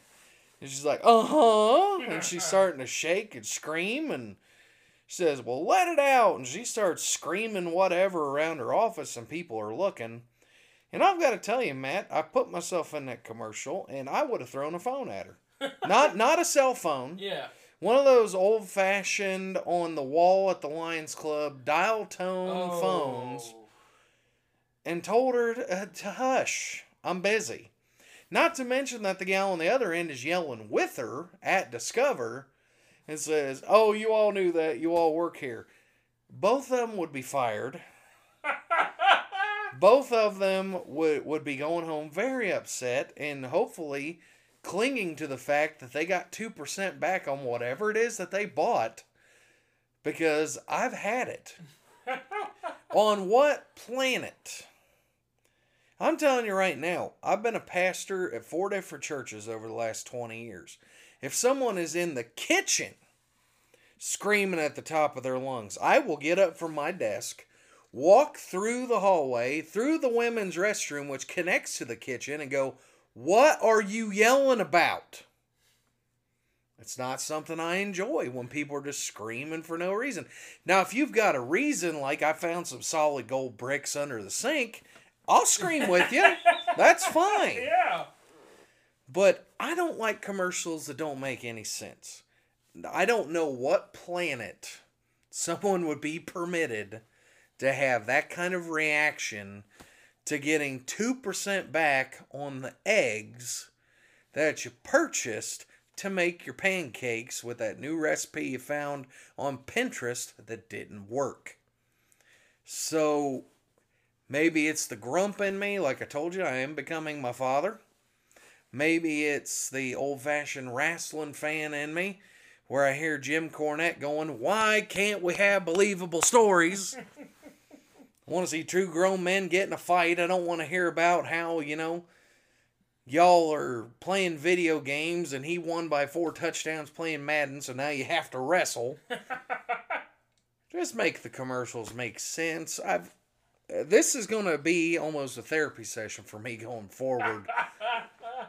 because between Charmin and probiotics and I'm just there are some things I don't need to see on television and trying to make it make sense. I don't think that's I don't think it's that hard. I, I don't disagree. I don't disagree with you, Glenn, at all. I mean, do you remember the Folgers commercials from like the late '90s, early 2000s? And they had the little jingle, "Best part of waking up." I oh, there was one that was about a she was about or a, an Irish step dancer, and she was brewing a pot of coffee and everything, and practicing in the kitchen and all this. But I mean, that's believable. The woman's getting ready to go to work. There was another one that apparently has uh, some negative connotation, but um, it's one where this young girl, it's around the holidays or it's in the winter, and uh, she is getting up. She's living with her parents, and she's getting up, putting a pot, a pot of coffee on, and um, her brother, I guess, comes through the door and put a he has a Christmas bow on his shirt and says, "Hey, I you know brought your Christmas gift to you," and they're celebrating and all this. Parents come down; they're excited to see him because apparently he wasn't expected. I agree with you. That is way more believable than two percent on a two dollar purchase is two cents, my friends. Two cents. I've never known anybody who's gotten excited about two cents. Well, maybe us, because during this, you're getting our two cents, a penny apiece. Correct. So, and you know, you gotta you gotta think to yourself, if you're gonna make a commercial funny, let's make it funny. Mm-hmm. The commercial now, I don't know what they're pushing, and maybe that's part of the problem. But there's a commercial now where they're like, "Yeah, it's great living here, but there's an animal in the attic," mm-hmm. and it's that Sesame Street dude pounding on the drums. Hilarious! I laugh every time I see it. The one where they're like, well, it's a great building, but we have to deal with clogs, and the cloggers live upstairs. Yeah. Oh my gosh, it's great. Isn't there one where there's like, uh, there's like a bagpipes or something like that? We've got bagpipe, or we've got um, a rattle in the pipes or something like that. Mm-hmm. That's him, yeah. I'm just saying, we could all try a little harder. I mean, if you're gonna make it funny, make it funny. Mm-hmm. If you're gonna make it believable, make it believable. If you can do neither, maybe you need a new script writer. I real uh, I understand it would probably be hard to fill two minutes of TV time no matter what you were doing. Sure, yeah. I don't blame you. But if you're paying someone the amount of money that I know people in that business are getting paid, they can come up with a better script than I get my money. Shut up. Well, you also have to keep you also kind of have to keep in mind too, they're not just making these commercials for um, consumer or to be consumed on TV anymore. Anytime you open up YouTube, Facebook, you watch a video on there, whatever, um, you're going to deal with an ad. And so now they've created the ads to where they're multi-platform. So, but there again, that is not going to prevent us from discussing it and from Glenn from getting mad. So now we move on to our next section, which is words and passages a liturgist should never read. As a former liturgist, I can honestly say this is one that carries a little bit of weight with me, and Glenn as well. Glenn, what do you have for us this week? One of my favorite passages in all of Scripture is Exodus 33. If you're not familiar, um, the people of Israel have made a golden calf, um, essentially breaking the second commandment, which is to have no graven images. And a graven image is basically you're trying to make an image of God. And the Israelites do so as Moses is walking down the mountain. Moses throws the tablets on. They say on the ground. I imagine he tried to throw them at Griff or, or whoever was closest to him. Probably Harry. Harry. Harry, Harry would there. be a good candidate. Harry was there. I promise you. And so he walks back up the mountain and intercedes for the people. And God says, Well, you know what? You go on to the promised land. I'm going to send an angel with you, but I'm not going. And Moses says, Oh, if you're not going, well, neither am I. I'm going to sit right here with you. It's a beautiful moment where yes. Moses acknowledges that without the presence of God, they're nothing. And it actually starts out, it's actually a really fun passages. It says, you know, they're walking into the promised land. It says, To your descendants I will give this. I will send an angel before you, and I will drive out. And this is where it gets tricky. I left this once on vacation for a liturgist of mine, and he really let me know he didn't appreciate it. But you can forget when you know the idea behind a passage and you've been doing this for a while that sometimes they like to add things in the Old Testament that don't necessarily apply to anything we would think about today, but were super important then. So it says, I will drive out the Canaanite, the Amorite, the Hittite, the Perizzite, the Hivite, and the Jebusite. For those of you who are fans of biblical history and biblical geography, the Jebusite inhabited what is now Jerusalem. Jerusalem was called Jebus. That is a $100,000 lesson brought to you by United Theological Seminary. so go up to a land flowing with milk and honey, for I will not go up in your midst, because you are an obstinate people, and I might destroy you on the way. Oh my. When the people heard this sad word, they went into mourning. Imagine that. And uh, the Lord said to Moses, Tell them that they are an obstinate people. Should I go in your midst, I would probably destroy you. So therefore, put off your ornaments, and I may know what I shall do with you. I'm not sure yet. So they just all kind of sat there, and it's this beautiful moment where Moses goes up, intercedes for them, says, we're not going without you. You're our God. We're sticking with you no matter what. We'll just sit here in the wilderness. It's fine. And it's a beautiful moment, except when your liturgist has to work through the Amorite, the parasite, oh. the Hivite, the Jebusite. There's a million of those. A lot of them in there are in the Old Testament. I have I have learned Hebrew. I'm polite in Hebrew. I won't say I'm fluent. I can read Hebrew fluently.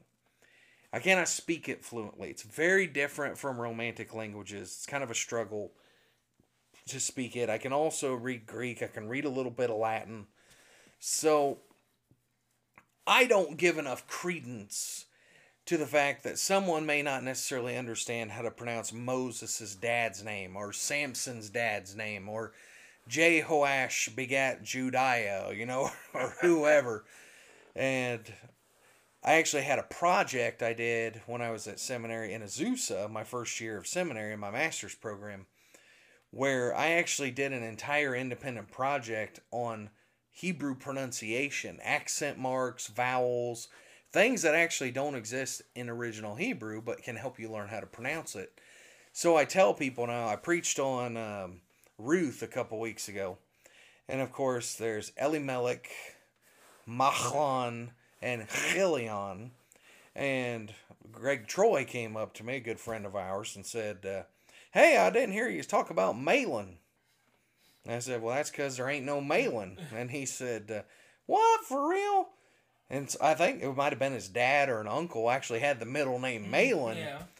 And I said, Well, Greg, that's a chait in Hebrew. That is a machlon.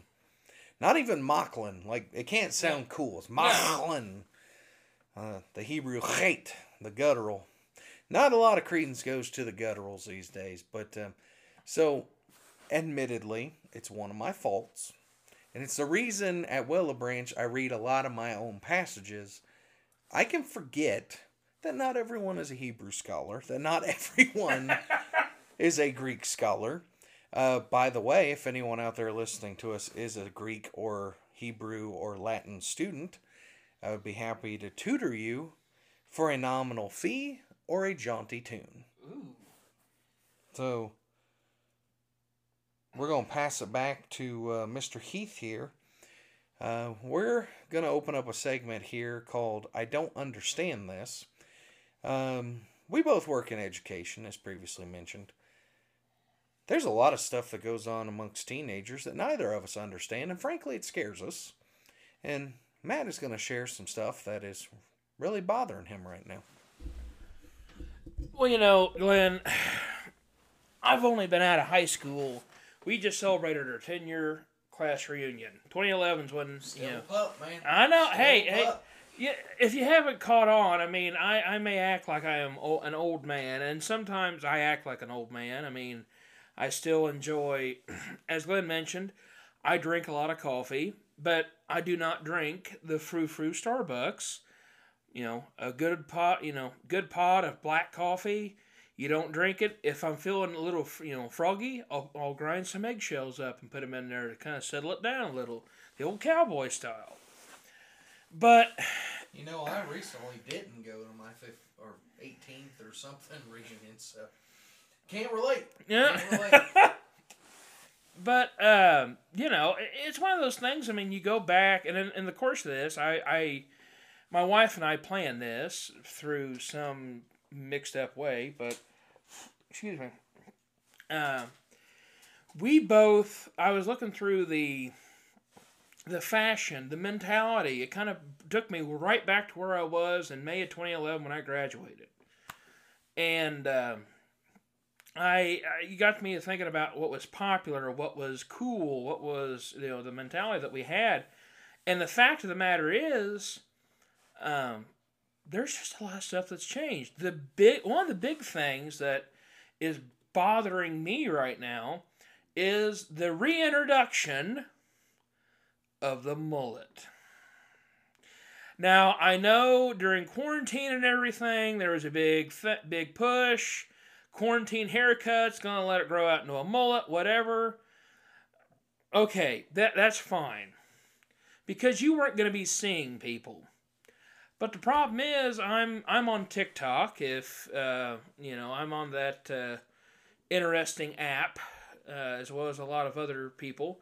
My wife but here's not to get on a tangent, but my wife on Facebook will watch these they call them Facebook Reels it is literally TikTok videos that have been uploaded to Facebook. And she will sit there and scroll through them. What's the difference? And she refuses to download TikTok. What's the difference? I digress. But I recently, uh, this last, this past week was actually the National FFA convention in Indianapolis. Um, and it brought back, you know, seeing these videos. There's a lot of, of course, it learns what you like watching. So it shows me a lot of like ag stuff, farm stuff, whatever. And of course, it shows me a lot of like FFA teachers, ag advisors, and stuff. And it was showing me all these, the sea of corduroy blue jackets. And there was a lot of guys in there that had mullets. I remember when I was in FFA, if you didn't have your hair gelled and looking sharp, if you didn't have your your slacks pressed and looking nice, you and it even got to a point. A lot of guys didn't want you to wear black cowboy boots. You had to wear the black shoes, the lace-up shoes. Which that was the only time I ever wore them was when I wore. It's called official dress. But now I see these kids walking through and they're wearing their hair like this. And maybe it's just because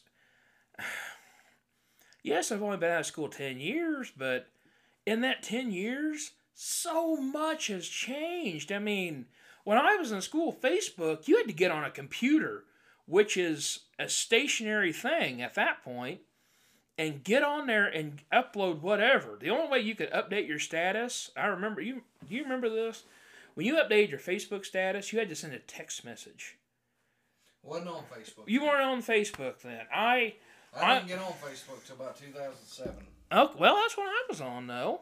Um, I remember when uh, I remember when Facebook would ask you how you were doing.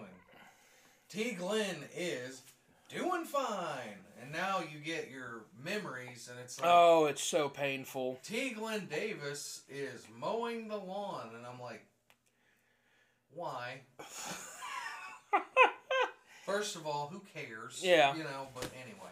It, it, it, but you know, I mean, but like I say, a lot has changed. I mean, I can remember the only people that had iPhones were teachers, and they were the teachers whose husbands or wives worked at like Eli Lilly or a big, you know, big company. Nice plug. Yeah, well, you know, My wife works at Lilly. For those of you out there in podcast land. if you, Lauren, if you happen to be listening to this, I am wholeheartedly advertising for Eli Lilly. Not a sponsor yet. Yet.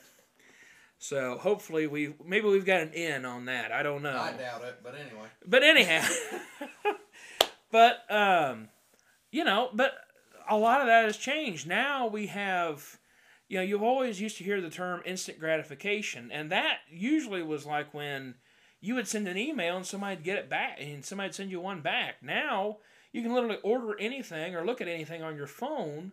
And, you know, if you want to look up who played the janitor on Scrubs or whatever, you couldn't remember his name, you can look that up literally within 10 seconds and know who it was. And I so I I can appreciate all that, but on the on the flip side of the coin, guys, if you're listening to this, I don't understand the mullet. It faded out in the 90s, all right? There's a reason why we left it in the 90s. Not even all the 90s. Like 94, I think, was probably the last recorded case of a mullet being seen in the wild. It was working its way out in 90, 91. So there's an amazing picture in a yearbook that I am fully prepared to share. Where my brother has a Jheri curl slash mullet in the yearbook, sixth grade picture. That's It's impressive. That that's that. I mean, I'm I'm slightly uh, Im- impressed by that, but I, I don't get the mullet. I there's a lot of things that teens are doing now, and uh, oh well, I'll leave it at the mullet with that. I've got plenty more that I do not understand. Things that um, I don't understand infuriate me slightly. But you know what? I, I will. I'll take it. You know, I'll, I'll take it as it is. I guess. Um, just uh, don't expect me to uh, don't expect me to go along with it. So, um, moving on to our next segment, it is in other news at e- in other in other news at Eastern Hancock. As I mentioned, both of uh, Glenn and I, we've mentioned several times in this, we both work at Eastern Hancock. Glenn, what have you got for us out there? You work in the building. I, I just haul them in there. What do you got for us? Well, I wanted to make sure that we took some time each time we did this podcast and acknowledged that other things go on at Eastern Hancock besides football, basketball, and softball. Those are those are the big ones. Props to the coaches and the players on those teams, particularly girls softball, which has been quite dominant the last few years. Uh, but I wanted to talk about other things that go on in the building that the average um, member of the community here in Eastern Hancock may not be aware of. So I want to start with telling you that I work in every grade from kindergarten, well, I guess I can say preschool now, Yeah. all the way up to um, to seniors and postgraduate work. I I've been asked why I don't work in adjunct and uh, you know colleges and things, and honestly, it's because subbing in elementary school pays more. I don't know what to tell you. um, I've benefited from the fact that not a lot of people want to do that work, and since I do, it pays well. So, um, you can work five or six days a week as a sub. I'll go ahead and plug for the school here. You can make five, six hundred bucks. I mean, every two weeks. It's not a bad deal. And this week, this past week, I had a moment that stopped me on a dime. I mean, it it really warmed my heart. Um, there's a phenomenon that occurs, particularly in the elementary school, where children at the age of six, five and six years old in kindergarten are working on computers now. iPads, computers, whichever your school district has. Eastern, it's a computer. Mm-hmm. And a lot of times it will do things they don't understand, they don't know how to process, and their poor little brains and hearts just cannot take the fact that that program might have updated or reset and erased everything that they were doing. Mm-hmm. And that's a hardcore come to reality moment when no matter how hard, how many times you push that undo button, it's gone. So there was a young gal I was subbing in the third grade, and bless her heart, she had, she had been working on a project, and she was trying to pull it up on her computer, and she said, "Well, I think I turned this in already." And I said, "Okay, well, let's pause here for a second, and I'm gonna go ahead and tell you that I am not your teacher."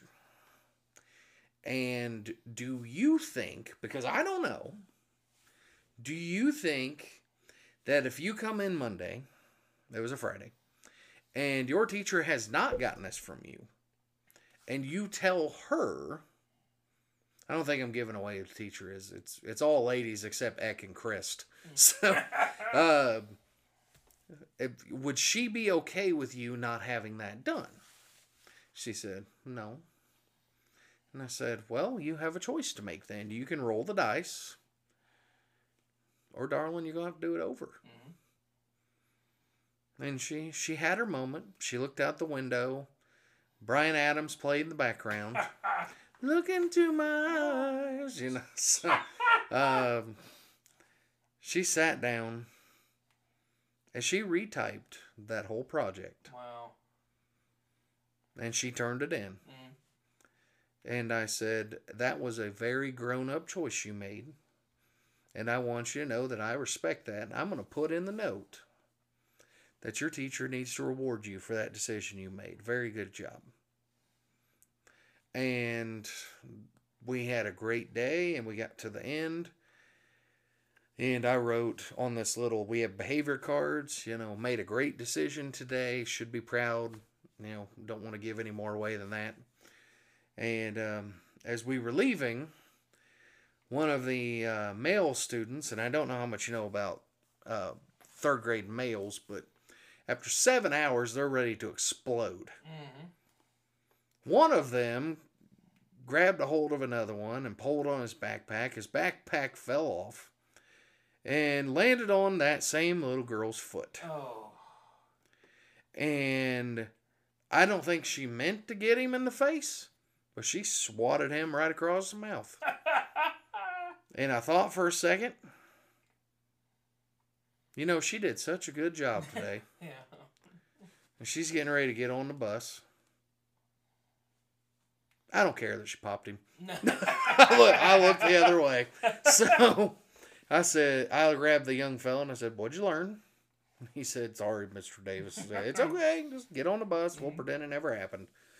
So just know that aside from athletic events, FFA, there's some wonderful stuff that goes on at Eastern Hancock every day that really deserves more attention than it gets. Um, as much as we love our Eastern Hancock, you know, faces that we have, the faces of the school, which a lot of that is athletics, there's some wonderful things that go on there every day. So you'll get a lot of those from me. So um, that one warmed my heart. So we're going to talk now. We're getting we're kind of wrapping up here. We're going to talk about uh, what's on the docket or what's in our pocket. According to how many pockets you have, I see that Mr. Heath has a, a uh, pocket square on his shirt. I do not. So it's style, Glenn. You got to be stylish now. So what's something that you're working on for the coming weeks? So with today being Halloween, um, you know, you kind of start looking down at the downhill slope to probably one of the biggest seasons that we have. You know, we have uh, we have Christmas, the Christmas season, Advent, and then we also have Easter. You know, those are two of our kind of our biggies, I guess. Um, and uh, so as I'm looking for looking, you know, starting to plan and everything, um, the next week, this next week, I'm actually working on. It was a script. It was a sermon I was originally going to give today, but it was one of those. Every time I would sit down to try and write it, I just I would draw a blank. Like something was legitimately stopping me in my mind about writing it, and you know, look and finding the scriptures. I just kept drawing a blank, and uh, you know, I just eventually got to a point um, my wife had said, I gave a sermon. Uh, excuse me. Um, Well, I had given a sermon um, about a, a little over a year ago. It involved Mr. Rogers, and it worked uh, worked with that uh, tie-in. And uh, I had said, you know what, I, I, think I'm I'm gonna I need I need to kind of fill this week, and um, I had I'll be honest, I had not had an opportunity to send the information in for the bulletin for this week. So I um, dug it out earlier in the week, started going through it, kind of freshening it up, changing a few odds and ends, adding things, and uh, made it really look like it would it would work good. And uh, that was kind of be kind of a nice little, kind of a nice little thing for my for my wife, you know, um, and for the people in the congregation as well, because it is a message that needs to be uh, shared. Um, and then of course my wife ends up uh, not coming. So what do you what do you do? um, but uh, this coming week, I'm actually.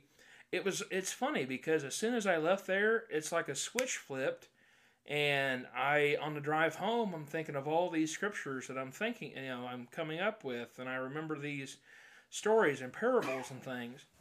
And uh, this week, this coming week, I'll be preaching on uh, sanctuary, finding that you know, finding that space in our lives that we can truly kind of step back, step away from everything that's going on, and just truly be one on one with God. And may may not necessarily be in a uh,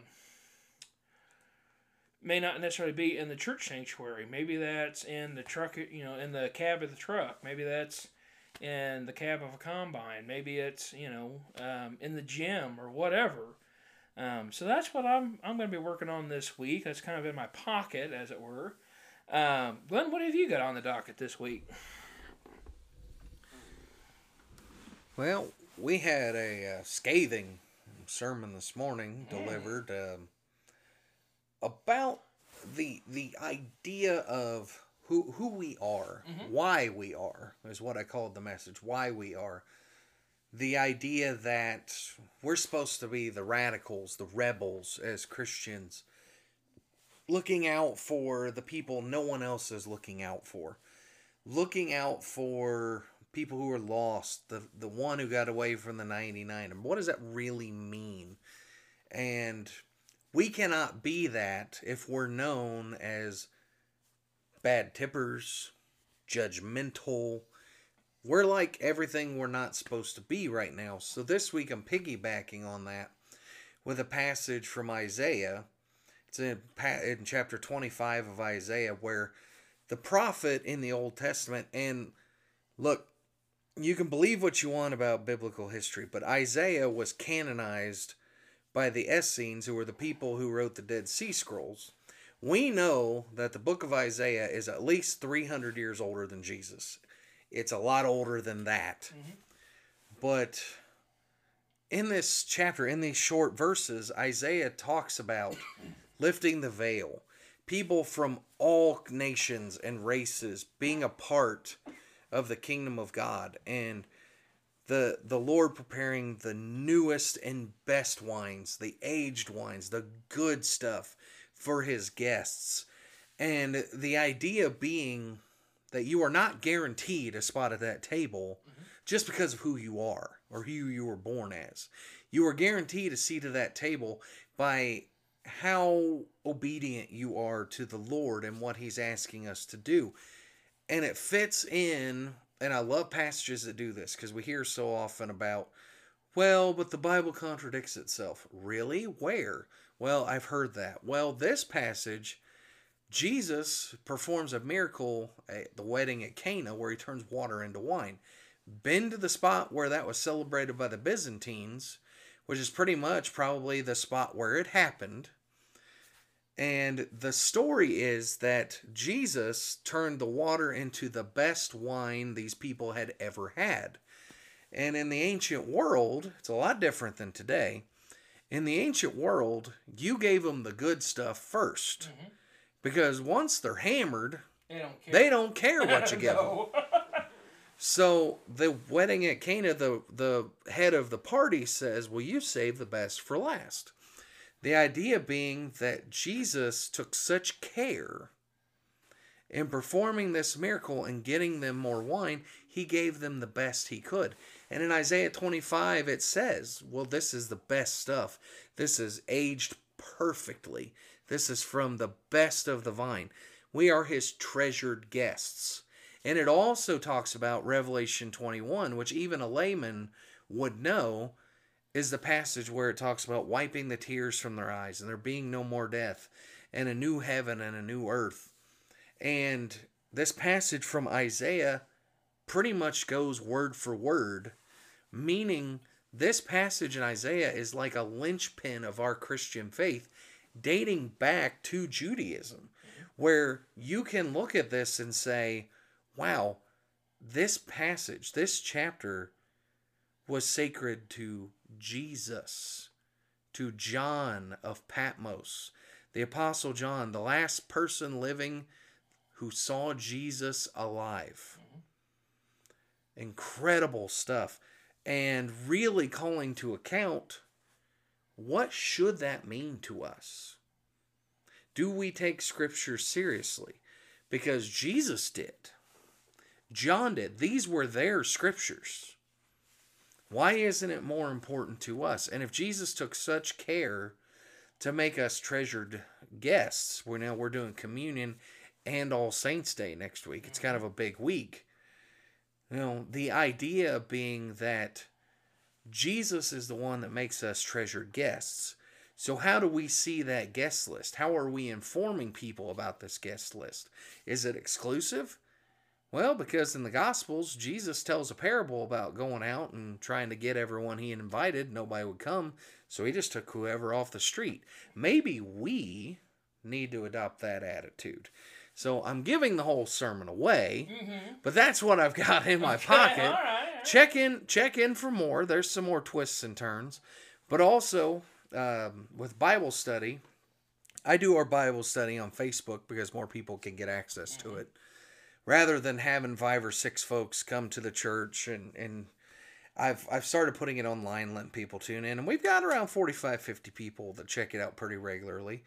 Um, I actually just recorded our Christmas. Oh my! We call it Wednesday Wanderings, and I can record about eight weeks in advance. So we were talking about Luke two and how the great Emperor Augustus, Octavian, the nephew of Julius Caesar, was the emperor. Quirinius, a very famous governor of Syria, Herod the Great was the king of Judea. These were man's man's men. Mm-hmm. Built empires, created law codes, created civic society, built buildings that still stand today. And the point of the story that starts in Luke 2 is in that time with these men, Jesus was born and he was the greatest amongst them. So, pretty powerful stuff. So, Matt, you got any closing thoughts as we as we wrap it up here and then I think I'm to take us home this week. All right, that'll work. No, I mean you know, it when you decide to do something like this where you know it um because like like we've mentioned you know a few times tonight you know information i mean you can legitimately get any information out there that you want. And as we again as we mentioned um, not a lot of people are, are seeking out um, they're not seeking out the the fundamental stuff the things that we are called to as people as a as the body of christ we're not you know we're not tuning in and trying to search for um, you know whatever on a on a Wednesday. There's actually a, a really interesting t- uh, statistic um, that was put out a few years ago, or actually it was, it was within the last year. It was a Google um, did a Google poll on it, and uh, they said over in the pandemic that um, the there was 48% of the Google searches that morning were on Sunday mornings were online um, online church services. And I have a sneaky, and I, I kind of have a feeling that in that time, I was, of course, I was just fresh into ministry. I really hadn't been placed anywhere or anything, but I, I knew I had the calling and I knew I wanted to pursue it. And I saw all these elements come forward, and I saw people on Facebook sharing church services they had found from, you know, wherever. And it really warmed my heart, and it led me to believe that, okay, maybe there's, you know, there's an avenue for everybody who has a true, you know, passion, a true light from God to proclaim His message. You don't, you just don't see that anymore. You don't, you don't see people searching that anymore you know and my hope is that with this podcast you the listeners will be able to um, not only understand who your pastor is kind of get a, a fresh idea for them you know laugh at our you know somewhat i don't want to say idiocy but our uh, interesting takes on things our um, you know our musings things like that but also maybe that you'll find a, a way to reconnect with um, with your creator. Um, again, I don't I don't want to get too heavy here on the end or anything, but my hope, my thought, my closing thought for this is we've talked about a lot of stuff tonight, and um, most of it good, some of it, you know, harsh realities, and um, I apologize for nothing. That's what my next point is. That's just it. Unfortunately, we're to a point where it's like a little kid who keeps doing the same thing over and over again. And it, you know, he keeps breaking a rule. First time you say, Johnny, quit doing that. You don't need to be doing that. Second time you pull Johnny aside and said, Why are you doing this? Third, fourth, fifth time, it starts to build and you know the animosity starts to grow until finally you're to a point and said, you know what, Johnny, you keep doing this, I'm going to see you exactly where you don't want to be in two to three years. And I think we need that right now. I think we need that kind of, um, we need that kind of uh, voice coming, whether it's from me and Glenn's dulcet tones or from anywhere else. Um, I encourage you, even if this is the only episode that you listen to of this, I encourage every single one of you to stand back and take a harsh look at, you know, what are you, li- you know, are you listening to, to, you know, uh, Seether or anything on the on the radio all the time, or do you flip on a uh, a Newsboy song? Do you flip on K-Love every once in a while? When was the last time you prayed to God? When was the last time you cracked open that Bible that's sitting dusty on your shelf? You know, my hope is that this will, may, while you may not necessarily agree with everything that we've said or anything, everything that is going on in the church as a whole or as Christianity as a whole, you know, you, we just ask that you don't throw the baby out with the bathwater give it another chance. Look for another opportunity to come back to Him. And I sincerely hope that you find that opportunity in this. And uh, Glenn, I, I believe you're you're going to close us out every week. We're going to close this out with a word of prayer. Um, and if you have found time to listen to us jabber on for I don't know how long we've been going now, but um, if you can find time to listen to this, we're going to go ahead and monopolize just a little bit more of that time. And we're going to close out with this. And just when we get to this point, I just invite you to wherever you're at, whether you're mowing the yard listening to this, you're in the car, you're in the office, whatever, just kind of stop what you're doing, take a deep breath, and just just kind of be in the moment. Find as I'm preaching on this week, find, make your sanctuary where you're at. And Glenn, if you would, go ahead and. Yeah, we'll finish up here with just a short word of prayer. Um, I tell my youth group every time we pray that uh, they have to pray, and if you want, I give them an out. Thank you, Jesus, as a prayer. Um, we've all got something to be thankful for, whether it's just the air that we breathe, the relative peace we wake up into, um, the fact that that tomb is still empty. I've been to three or four different sites they claim to be the tomb of Christ there in Jerusalem, and good news is he's not in any of them. So that's the upside. But before we do that, I just want to jump on, piggyback, if you will, something that uh, that Matt said.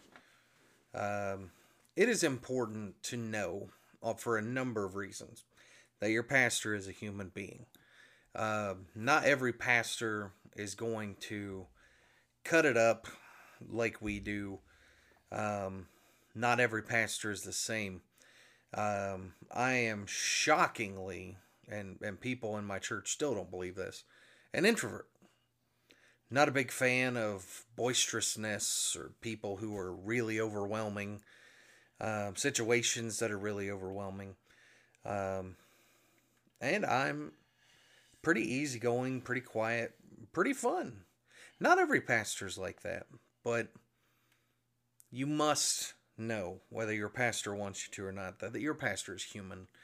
And it's important to know that because you don't need to be led astray. You don't need to be convinced that that person is somehow holier than thou or that person somehow is more important to God. They're not.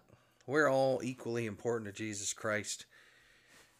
Or he wouldn't have went on the cross. He didn't go on the cross and say, This is for everyone except that jerk Matt Heath. I can't stand him. Not for him. You know, he didn't do that. It's for everybody, including the guys that nailed him up there. So, wherever you may be, however you may be listening to us, just know we are human. We acknowledge it. And we would invite you to acknowledge that your pastor is human as well. And to remember that Jesus Christ is the only one that can save you. So if you've been hurt by the church, good. We have to. it's we we can hold hands and sing kumbaya or for the introverts out there we can sing kumbaya on zoom in our own houses whatever the case may be um, so remember that's humanity trying to worship jesus my jesus died for me lives for me and there's plenty of evidence of the people he spoke with in his lifetime that we know of that is recorded that would inform us that he loves us more than we could ever imagine. So remember that. And I'm going to close out with this prayer. It's it's from the book of Numbers, which you may have not read before. I don't blame you. um, if it makes it any better, I believe the Hebrew name for that book is Devarim in the desert. So uh, I think Devarim, the desert. I just said I was a Hebrew scholar in this. Now I'm You're struggling. asking the wrong fella, bud. I'll look that up and double check it, but I know it's Devarim, Come whatever that case may be. Yeah. Sayings in the desert. I'm pretty sure Numbers is in the desert. So, um, we hope you've enjoyed this, and I'm going to repeat a passage. I believe it's Numbers 24 6. Said, The Lord bless you and keep you, make his face shine upon you and be gracious to you. May he lift his countenance to you and give you peace. And I pray that peace on you in Jesus' name. And we'll close every week with good night to Lindy and Cassie, my goddaughters who live on the West Coast. And good morning, Vladivostok, where it is 11 a.m. in Russia. Have a good night, everybody. Folks, we thank you for joining us tonight. Again, we hope to help we hope to have you back every single week. We're going to be coming at you with everything.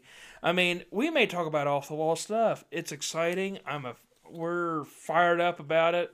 This entire week, I have legitimately spent every night working on this.